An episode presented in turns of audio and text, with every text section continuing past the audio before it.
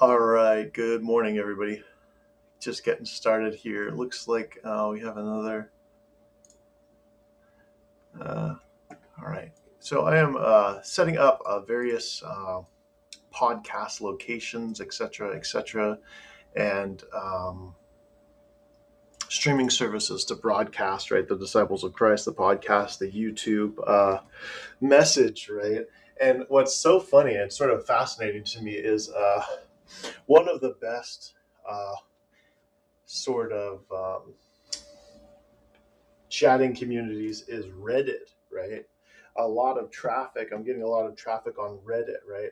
And it's hilarious to me, but at the same time, sort of worrisome that the communities on Reddit that I'm posting to, I'm saying, hey, I'm writing this new version of the Bible, drawing attention to things like not all sin is forgiven. God is not a slave to the will of mankind, where God must forgive all sin. No, that's not correct, right?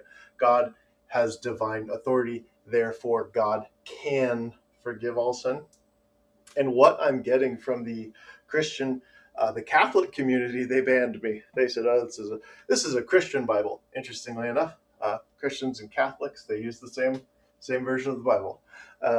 And so, very funny. And the Christian community, I'm getting a lot of negative feedback from the Christian community. Oh, we already have those. We already have plenty of Bibles. We don't need any more. But the communities that I'm getting vastly positive feedback from are not Christian communities. So, just as a word of advice, right? The first part about being Christian, the most important part, is understanding and having a relationship with God and understanding that God is love, right? So if you are one of those people who is very negative, right? Well, that's not really a loving sort of mentality, right? That's not sort of being a loving person, right? If you are one of those people who is really quick to jump down other people's throats or look for what is wrong, right? Yes, right, that can be who you are, but it's not, you have to factor in God's love. That's the most important part of Christianity. That is step one to becoming Christian, and without it, you are not Christian. Without love, I can tell you plainly, you will never enter the kingdom of heaven. And so, be on guard, right? Christian nature, the Christian spirit involves sort of working on ourselves to promote and grow that sort of loving spirit that God displayed through Christ, right? Not many people, not many men would lay down their life, right? I want to go become a famous programmer. I want to go build a company that designs cars, right? Electric cars, and become a billionaire, right? Not so many of mankind would lay down their own dreams to take up the purposes and cause and love and the ways of God in order to gain entrance and favor with God, right? And so if you do not surrender the will of man, if you do not surrender the nature of mankind and say, God, I realize that some aspects of me, of mankind, are corrupt, sinful, and I don't want them, you will never enter the kingdom of heaven. That is Matthew, and I'll pull it up here. I want to read it directly so that I don't get any of it wrong. This is going to be Matthew 7:21. Not everyone who says to me, Lord, Lord, will enter the kingdom of heaven, but only the one who does the will of my Father who is in heaven. Not everyone who prays to me, Lord, Lord, will enter the kingdom of heaven, but only the one who does the will of the Father who is in heaven, right? And so this involves the surrender of the state of mortality. It involves the surrender of the corrupt ways of man. Sometimes it's very easy to look at something in the world and say, I hate that. It's very easy to look at a suffering person, someone who wasn't dealt a hand equal with the hand that you were dealt with, right? They weren't born in America. They were born in some third world country and spent the first half of their lives, instead of getting educated, they spent the first half of their lives struggling to survive and fighting for meals on their table. Yes, I have met people like that. Yes, I've spoken with them, right? They weren't dealt a hand as nice as your hand of your, as nice as the life you were gifted with by God, right? And so they were young. They were 16, 17 years old before they were abducted and tragedy struck and devoured 10 years of their life.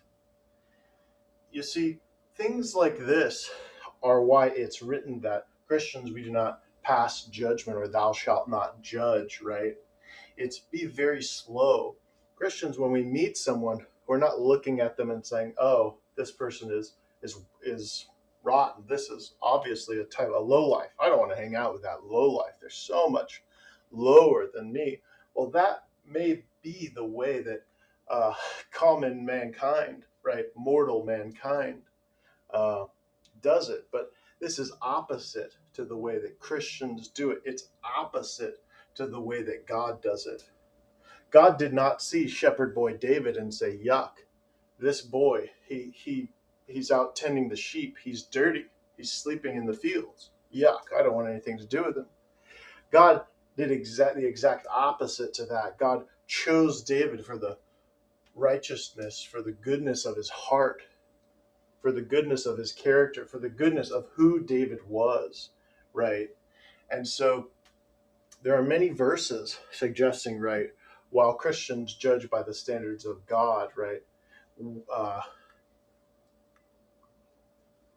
we do not do what mortals do. We do not live the same lifestyles as most other people, the majority of other people. Christians are not the majority, right? We are few, right? Not all who call to me, Lord, Lord, will enter the kingdom of heaven. So if you meet a person who's saying with their mouth, yeah, I'm Christian, but they're going around, they're giving hatred, they're judgment. They seem even like other people you've met. They don't strike you and sort of maybe shock you with the spirit about them, around them, the love that they possess, the love that they're giving, the emphasis on their own lives regarding love, kindness, compassion, mercy, looking at people differently than other people. Well, they're probably still developing their Christianity, right? And that's a very, very nice way of putting it, right? But if you think, right, 40% of the world's population, they say, I am Christian. Well, they're trying to be, right? But that's not where the point of salvation is, right? Christ suggests that when he says, not everyone who prays to me, Lord, Lord, will enter the kingdom of heaven. Meaning there are many people working and praying for God, and that will not enter the kingdom of heaven. It's Matthew 7:21, if you'd like to look it up. Now, this is not the most loving verse. It's not what most people want to hear. It's opposite to what most people want to hear. But for every single person, there is an offer that's extended by the one true living God, that if you lay down your life, you take up your cross, you bring yourself into alignment with the one true living God, God will give you immortality. He will exalt you. He will show you the ways that lead to exaltation. Who is a greater teacher than God himself? There's none. There's no one out there who's greater than God. And so understanding, right, keeping an open mind, not to just jump down people's throats, not to hate people who are of different religions, things like that, to be very welcoming, to be very loving, to lead by example, not, hey, I saw you, you know, you look, you have tears in your clothes. You're not welcome here. That's not what God's talking about.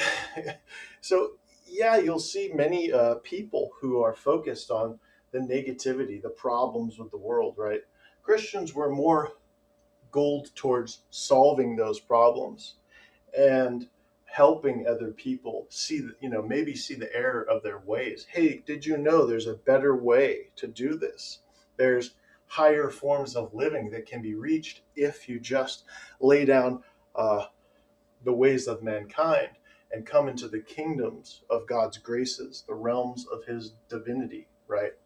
And if you do that, right, then at that point you're Christian, right? But Christians, they're not like just everybody else. They're not living life the same way. I heard a Christian streamer who was telling me, when I first saw Christians, I said, yuck. They're just, she said they're sort of like idiot hypocrites. They just say these things with their mouths and they keep on doing these hypocritical things and yada, yada, yada. She said it didn't make sense. They were just like everybody else. So what was Christian? Well, those are not Christian at all, right? If a Christian does not stand out, if a Christian does not practice the religion, they're not Christian. The state of Christianity is not a spoken state, i.e. I say I'm Christian and bam, there, I'm Christian. That's not how it works, right? Christ himself never even uses the terminology Christian. The Apostle Paul coins the term Christian. And so while we are Christians, right, we are followers of Christ. We are the disciples of Christ. We're learning, embodying, and practicing the ways of Jesus Christ. So when other people are giving hatred, it's very important to give love. What does this actually look like in our day-to-day lives? Well, it means staying bright, keeping your thoughts positive. Your neighbor jumps out of nowhere and starts up a conversation. You've got to, welcome them. Act lovingly towards them, right? Act lovingly. Be genuine. No deceit, right? No, I'm faking it. And it might be hard in the beginning. It might take time. But after you're practicing the merit of love, and when you're giving love, it is growing. Love is growing within you. And so you keep practicing, you keep cultivating, you keep growing this love. And eventually you will possess genuine love, right? God is a God of love. He created the heavens and the earth, all the trees, all the animals, all the different species, all these different marvelous things to bless his children, the children of Israel, the children of God, right? And so understanding that is extremely important. Now, who are the children of God? Well, it's mankind.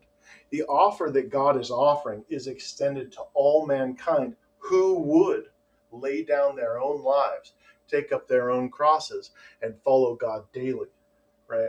That means surrendering, right? When someone says, so on the forums, right, there's all these people saying, oh, I hate, right?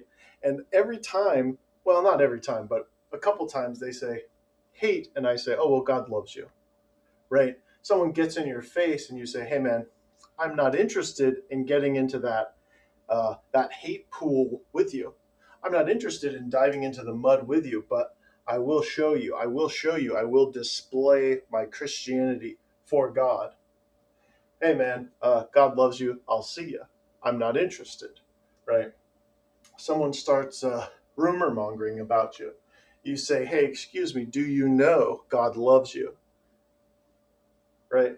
We are not trying to be like the rest of the world. We're trying to display the love, the nature of God, of the realms of divinity, the ways of heaven. We're trying to be like God, like God's prophets, like the men of the Bible, their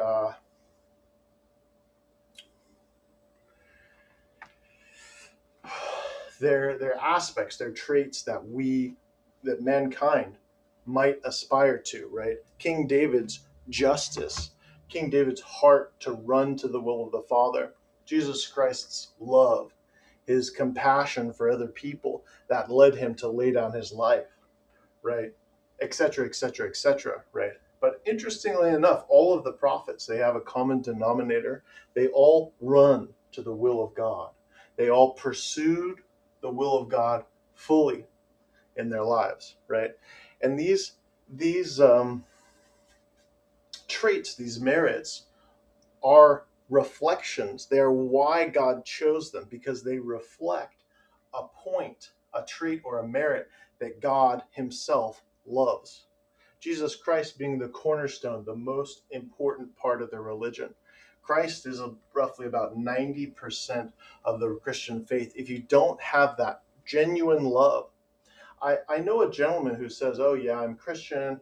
He's worked in all these Christian industries, all these Christian positions, right? And the second that, I just met this gentleman, the second that you say something, right, that intimidates him, he jumps right out of his Christianity and starts, oh, well, that's a stupid version of the Bible. Oh, that's this, that's the other, that's not good enough. Oh, they're stupid, right? He starts pouring out this hatred, and what it reflects, the problem is, right, what it reflects an underlying core of not Christian, right? He's not actually Christian. He's just putting on a front. You have to put on the front and start working on the core, right? The inside of the cup, the spirit, is what's most important in a Christian life. Christ pointed to heaven, to God, to the ways of God, to the realms of spirit, right? Understanding this, right? Because seek first the kingdom of heaven and all things will be added to you. Seek first the heavenly ways, the realms of the spirit, and all things will be added to you. This is a promise, and I guarantee you that this parable, it makes actual real world sense if you can interpret it accurately, right? But you have to understand that love given grows. Love practiced, well, you get better at it.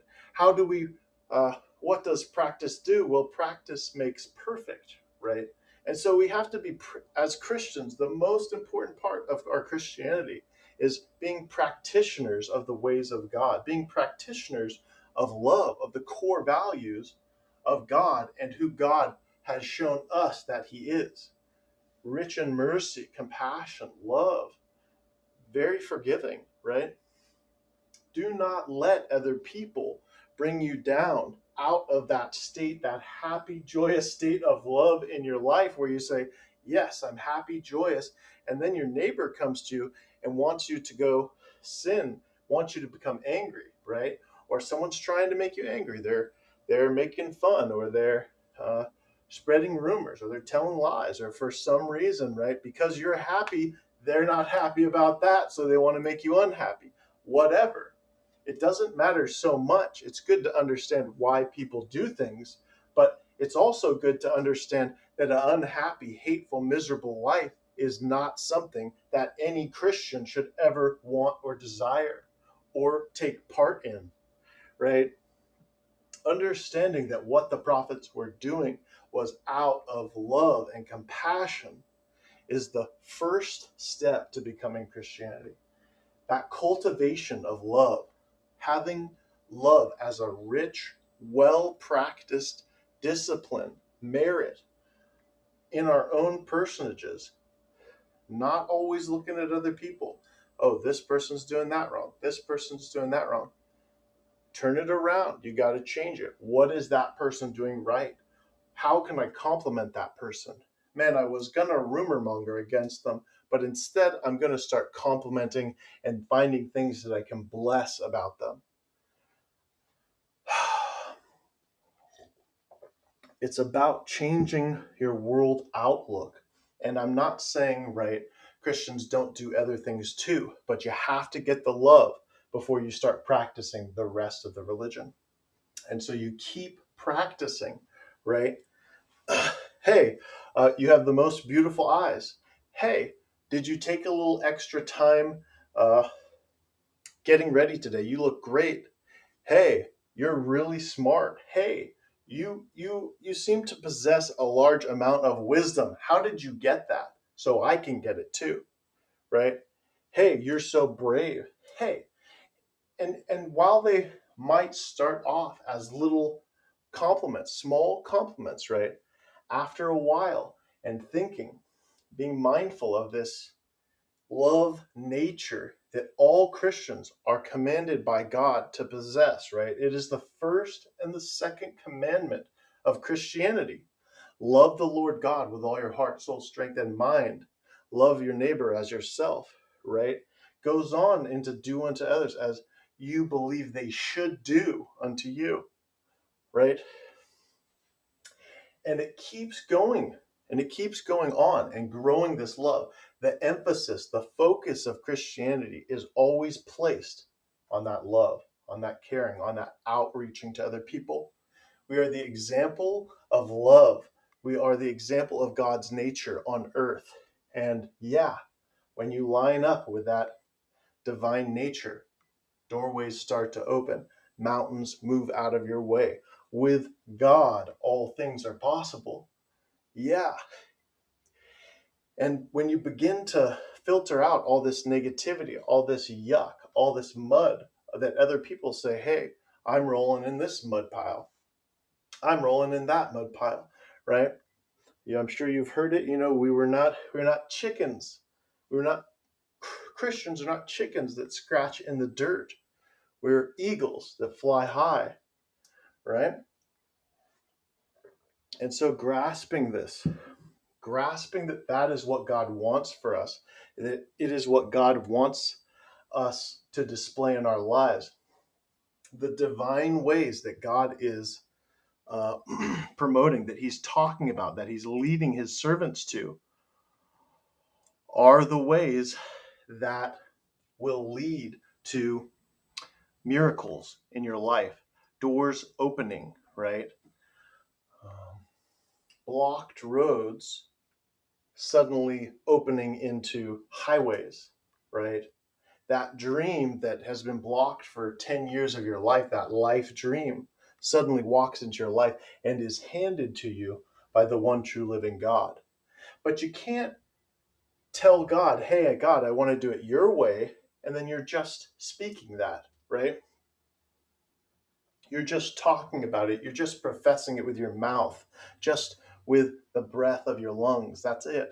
It's not enough. You can't just talk about it. You have to actually practice your Christianity and be mindful of it as if it was the most important thing in your life. Because what is your Christianity? It's your own spiritual, immortal spirit, your immortal spirit's relation with God. And so when you compromise that, when you start to smear mud on that, there will be consequences. If you think of your spirit as a spring, a beautiful pure spring on top of a mountain that will flow down into the fields around it and produce an abundant harvest, right? Well, that's correct, right? The spirit is pure. The spirit is in alignment with God. Your life will flourish and everything it touches, right?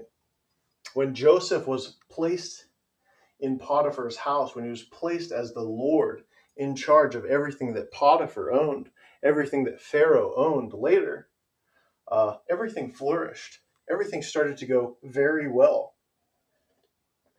because Joseph was in alignment with God. Joseph kept his covenant to God, right? As we all are supposed to be. But that same wellspring on top of the mountain, if you start putting poison and sin in it, it will corrupt the development of the harvest in your own life. And you will produce a lackluster harvest, a harvest that you will not be necessarily happy with, right? So the ways of Christianity, when practiced accurately, will produce a dream-like life, happiness, joy to the full, a life of abundance, spiritual blessings, miracles, a relationship with the one true God, your dreams, community, family, love, a loving community, a community rich in compassion that genuinely cares about each other and is happy, right? But it's very easy not to practice your covenant. It's very hard to look at our own selves in the mirror and say, am I really a loving person? Am I really a compassionate person? Am I really genuine? Do I really believe in God? Or is it just something I do on Sunday to get out of my house? And sometimes, you know, that's where people find themselves. And sometimes in life, you know, maybe that's where we were when we were just walking into Christianity, etc., etc. But it's not the place where God desires for us to be. God desires us to have faith, right? To have faith and confidence in the ways that he is touting as the highest ways, right? God is not saying, hey, these are my ways. My thoughts are higher. My ways are higher. And then people are practicing them and suffering. No. People, 40% of the world calls themselves Christian for a reason, for a good reason. The ways of God have been proven to produce a happy life, a successful life. But you have to practice them, right? Not just talk about them, right? And doing the will of the Lord is one of those things, right? If God tells you to do it, you do it. You might not know why. You might not understand why every verse of the Bible points in a certain direction. You just do it. You have the faith to step out and do it. And your life might look bleak. You might look, you know, you might be lonely. You might have certain aspects of your life that you're not the most happy about. But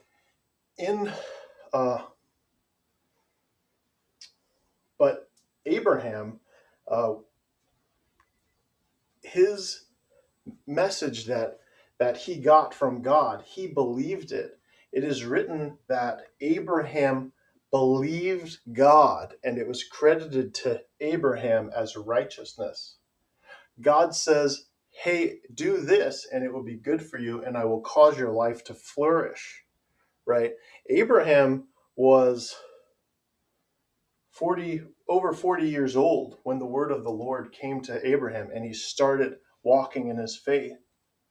But Abraham believed God. He trusted what God was teaching him was accurate out of faith and practiced the ways of God into that life of abundance, that life of plentifulness, right? That dream life that so many of us are looking for and so few actually end up finding it. It's not the most difficult thing in the world to give love. It's not the most difficult thing in the world to take the reins of your life, right? And hold on to them, to take the wheel of your life and not hand your power, the reins of your life, over to other people when they start saying, hey, come with us, do this, do that. And you know that road is outside God's covenant. Sin, the word itself, is defined as to diminish one's own life. Sin, when practiced, when someone sins, they are damaging their own life. The tower of their life is becoming shorter and shorter and shorter until it is rubble. That is the product of sin. And quite opposite to the sin is the perfect covenant of the one true living God.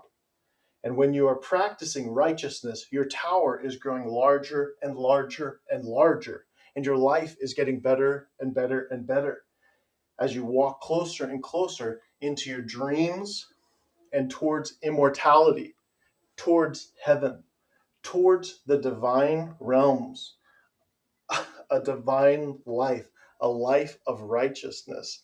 That is what the promises of the one true living God will yield if they are practiced accurately. But it's not always the easiest thing. It's not, hey, come to the church, give the church 10%, and you'll get all your dreams. That's nonsense, right? It's Follow the covenant. Do what God says. Do everything that God says, and you will reach that life. You will have life and life in abundance. You will seek first the kingdom of righteousness. Seek first the kingdom of heaven, and all things will be added to you. That is out of God's love that he offers this. He doesn't need anything from us. He just offers it to us because God is a loving Father who loves us, his children. And so know that you are loved, each and every one of you, individually. And the ways that God is teaching us are for, are purposed, are designed to benefit our own lives, to be good for us. And so when you break it down to disobeying God is bad for your life and obeying God is extremely good for your life, religion, Christianity starts to make a lot more sense. And yes, the Bible, when interpreted accurately, it makes perfect, logical sense. So, all right, well, hey, it's 31 minutes. Thanks so much for tuning in. If you guys have questions, comments, or prayer requests, now's the time. Feel free to email me. The Disciples of Christ website is up. It is docw.us, right? www.docw.us. And this will have links to the YouTube, podcast, website, Disciples of Christ Bible, etc., etc., and more. And it's just a real basic webpage, but I am spreading awareness of the work of the Disciples of Christ Bible that I'm publishing. I'm almost finished with Leviticus, and I did finish Ephesians, but Ephesians has a lot of theology in it, and I really want to be careful not to get any of the theology wrong. So I am looking Ephesians over several times, even though it is a very short book. It's also a very good book with a whole lot of theology in it. So thanks so much for tuning in, right? Don't ever forget that God is love. He's a loving God. He wants what's best for us. He wants what's good for our lives. You want a happy life, follow the ways of God, and I guarantee you, you'll have it. Blessings on you all. Don't ever forget how much God loves you. Thanks so much for tuning in, and I will see you all next time.